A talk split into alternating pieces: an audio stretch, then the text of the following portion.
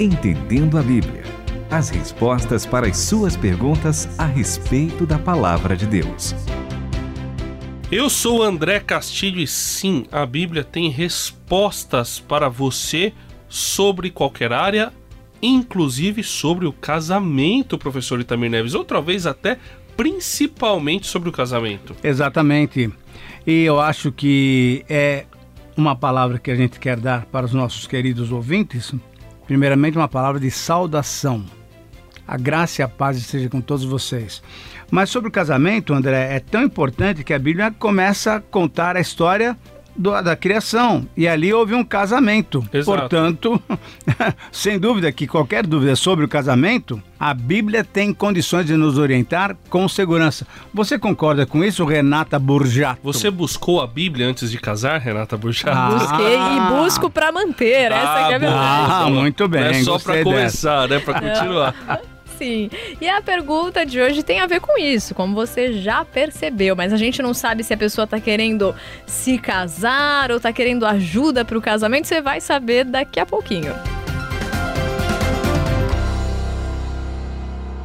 Pergunta quem mandou foi o Raimundo. Ele é lá de Redenção, no estado do Pará, um ouvinte assíduo do Entendendo a Bíblia, do Rota 66, do Através da Bíblia, do A Palavra em Canções. Então, obrigada, Raimundo Batista, pelo teu recado. Ele quer saber o seguinte, professor Itamir.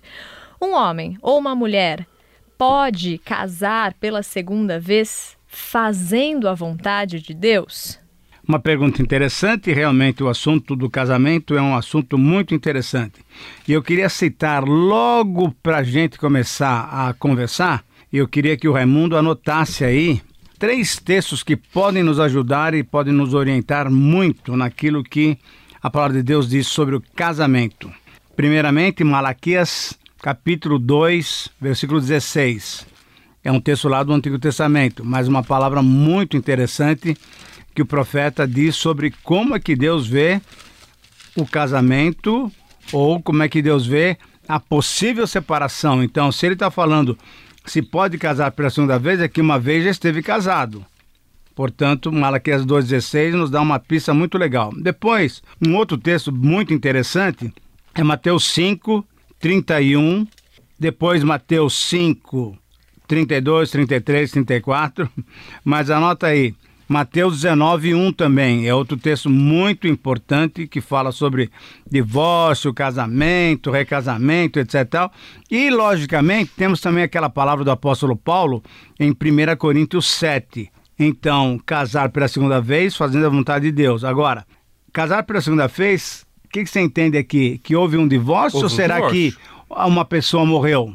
Não, acho que pode haver as duas condições. E para É, cada uma então. a Bíblia fala algo, exatamente, certo? exatamente. Então, Raimundo, você precisa definir direitinho o que você está pensando, mas eu acho que nas nossas respostas você vai poder se colocar direitinho de acordo com a palavra de Deus. Vamos começar falando sobre morreu, que acho que é mais fácil, né? É mais fácil. Mais fácil. Então vamos abrir em 1 Coríntios capítulo 7. Se um cristão ou um casal cristão, um dos cônjuges morrer, o que que acontece, dona Renata?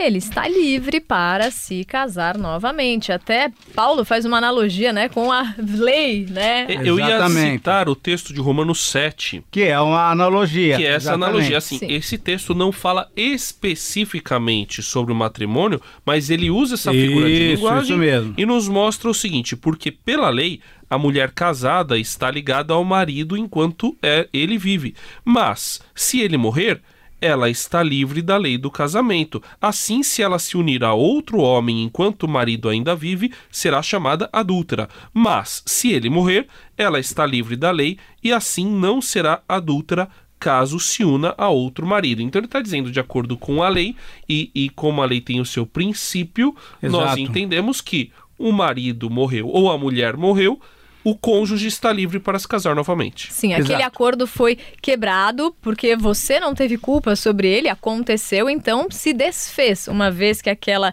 lei, aquele acordo está desfeito, há liberdade para se fazer um novo acordo, certo? Sim, sim. Mas o que é importante, porque ele fala o, que- o seguinte: casar pela segunda vez fazendo a vontade de Deus. Então, a única maneira de um viúvo se casar novamente se ele é crente, é se casar com alguém que seja do Senhor. Essa é a orientação de Paulo no capítulo 7 de 1 Coríntios. Quer dizer, você está livre para se casar, mas case-se com alguém crente também. Nada de procurar por aí por fora, sem ser da família de Deus. Você casa, pode casar.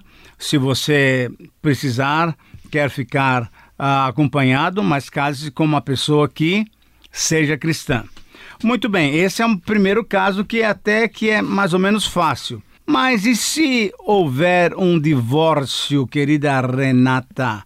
Abra sua Bíblia, por favor, em Malaquias, capítulo 2, versículo 16, só para a gente ver como é que nessa Bíblia a mensagem ela traduz esse texto. Eu odeio o divórcio. Uau! Diz o Deus de Israel. O Senhor dos exércitos de anjos diz: odeio o desmembramento violento de uma carne do casamento. Portanto, cuidem-se, não baixem a guarda, não traiam.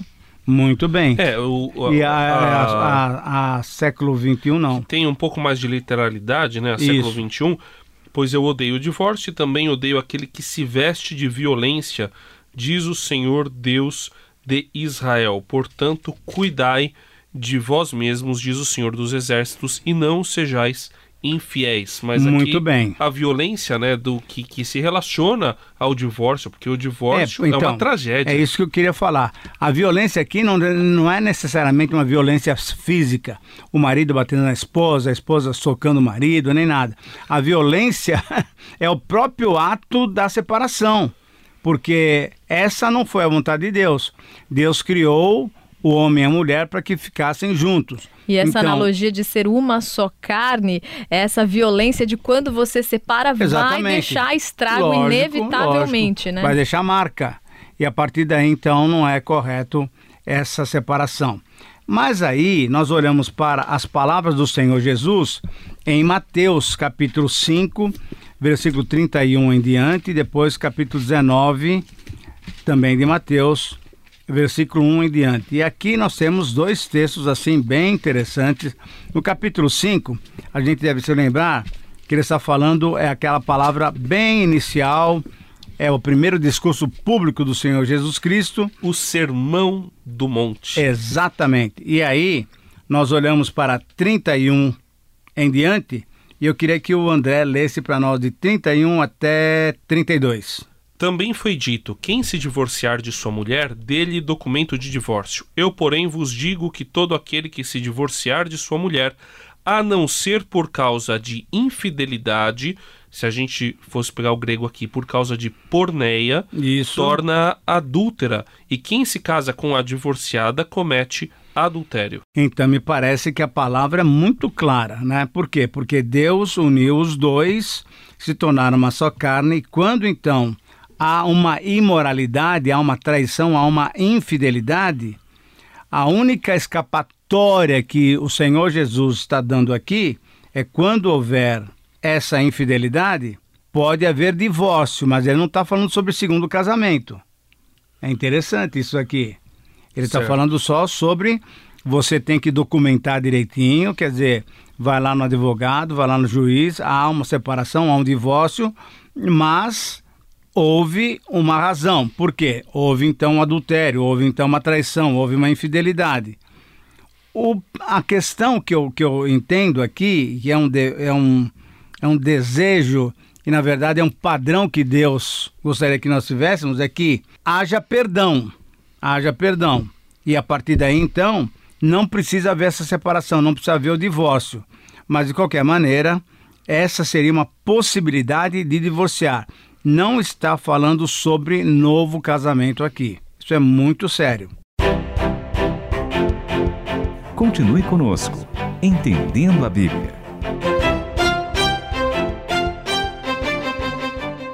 Professor Itamir, acho que tem algumas considerações importantes em Mateus 19, né? Exatamente, que nós esse é o temos, texto. É como se Deus eh, tivesse, eh, estivesse, Jesus, na verdade, né? Estivesse Exatamente. eh, complementando o ensinamento que ele tinha dado no Exatamente, Sermão isso do mesmo, Monte. Então isso não vai mesmo. dar para ler tudo, mas os fariseus perguntam para Jesus por que que, se não pode se divorciar, né, porque o que Deus uniu o homem não separe, então por que Moisés mandou dar o documento de divórcio, Uhum, né? E aí Jesus falou, versículo 8 de Mateus 19, foi por causa da dureza do vosso coração. Exatamente, é Sim. isso que eu queria chegar. E aí ele falou: Eu vos digo que aquele que se divorciar de sua mulher, a não ser por causa de infidelidade e se casar com outra, comete adultério.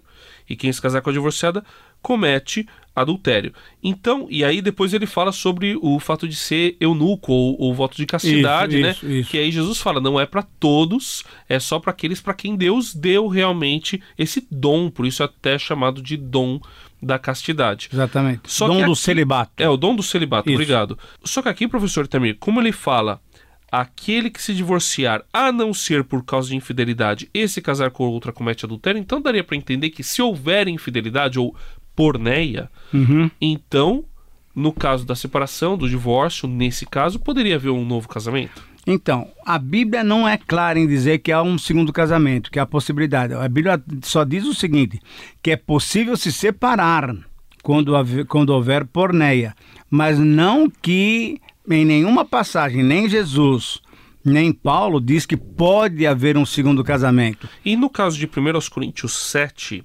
versículo Isso, 9, que isso. diz aqui, ele fala a partir do 8, né? Digo aos solteiros e às viúvas que Exato. seria bom se permanecessem na mesma condição em que estou. Exatamente.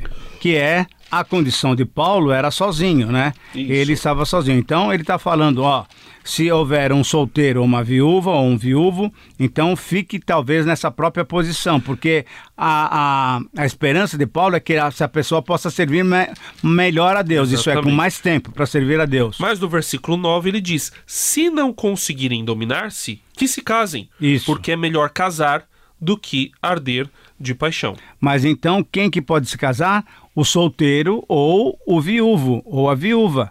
Porque é isso que ele está falando no versículo 7. Então, a Bíblia não dá uma dica sobre o segundo casamento. A Bíblia dá uma dica sobre o divórcio. É possível? Sim. Na verdade, o que Deus gostaria é que houvesse perdão e o casal continuasse unido, porque aquilo que Deus ajuntou não deve separar o homem. Mas, enfim, pode haver essa infidelidade, a pessoa ficar muito magoada, muito sofrida, e aí então vai se separar. Mas não, a Bíblia não dá muita clareza que pode haver um segundo casamento. Então, meu amigo, E qual é a opinião do senhor, professor Itamir? a minha opinião pessoal é que não deve se casar. Certo. Então fica aí a resposta da opinião pessoal do professor Itamir como orientação para o nosso ouvinte que pode mandar mais perguntas. Lógico, Renata. lógico. Com certeza. Fique à vontade para participar no WhatsApp 11 974 181 456 e pelo e-mail ouvinte arroba transmundial.com.br. Entendendo a Bíblia, com Itamir Neves, André Castilho e Renata Burjato. Uma realização transmundial.